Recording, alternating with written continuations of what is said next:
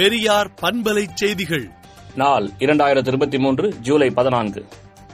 அரசுடைமையாக்கப்பட்ட வங்கிப் பணிகளில் தமிழ்நாடு இளைஞர்களின் வேலைவாய்ப்பு பறிக்கப்படுவதை கண்டித்தும் தமிழ்நாட்டின் வேலைவாய்ப்புகளை தமிழருக்கென்று உறுதிப்படுத்து என்ற முழக்கத்துடன் திராவிடர் கழக இளைஞரணி சார்பில் ஒன்றிய பாஜக அரசை கண்டித்து இன்று காலை தமிழ்நாடெங்கும் மாபெரும் பெருந்திரள் கண்டன ஆர்ப்பாட்டம் நடைபெற்றது.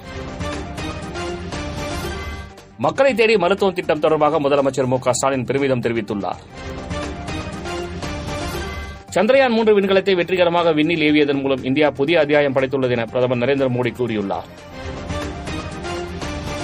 ஜி டுவெண்டி மாநாட்டில் பங்கேற்க முதலமைச்சர் மு க ஸ்டாலினுக்கு ஒன்றிய அமைச்சர் பூபேந்திர யாதவ் நேரில் அழைப்பு விடுத்தார்.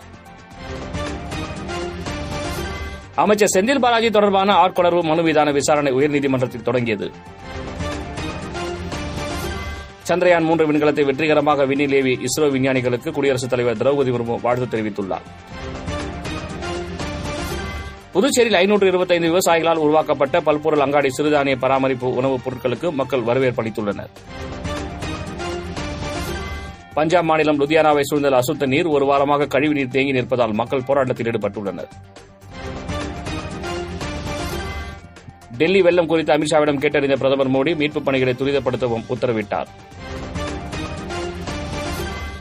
மத்திய பிரதேச அரசு ஊழியர் தேர்வில் முறைகேடு தொடர்பாக ராகுல் மற்றும் பிரியங்கா காந்தி பரபரப்பு குற்றச்சாட்டு வைத்துள்ளனர். மழைக்கால கூட்டத்தொடரில் நாடாளுமன்றத்தில் இருபத்தொரு மசோதாக்களை அறிமுகம் செய்து ஒன்றிய அரசு பட்டியலிட்டுள்ளது. காவிரி கூக்குரல் இயக்கம் சார்பில் நறுமண பயிர்கள் சாகுபடி கருத்தரங்கம் புதுக்கோட்டையில் ஜூலை பதினாறாம் தேதி நடைபெறும் என அறிவிக்கப்பட்டுள்ளது.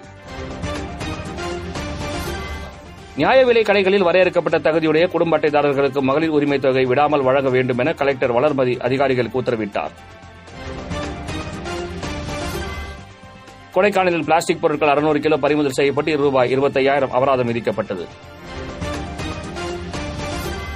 தமிழ்நாடு மற்றும் புதுச்சேரியில் இன்று ஓரிரு இடங்களில் மிதமான மழை பெய்யக்கூடும் என வானிலை ஆய்வு மையம் தெரிவித்துள்ளது.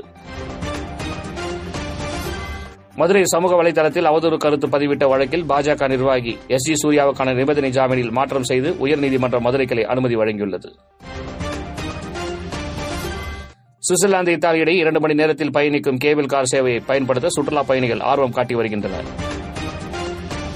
பிரதமர் மோடிக்கு பிரான்ஸ் நாட்டின் உயரிய விருதை வழங்கி கௌரவித்தார் அதிபர் இமானுவேல் மேக்ரன்.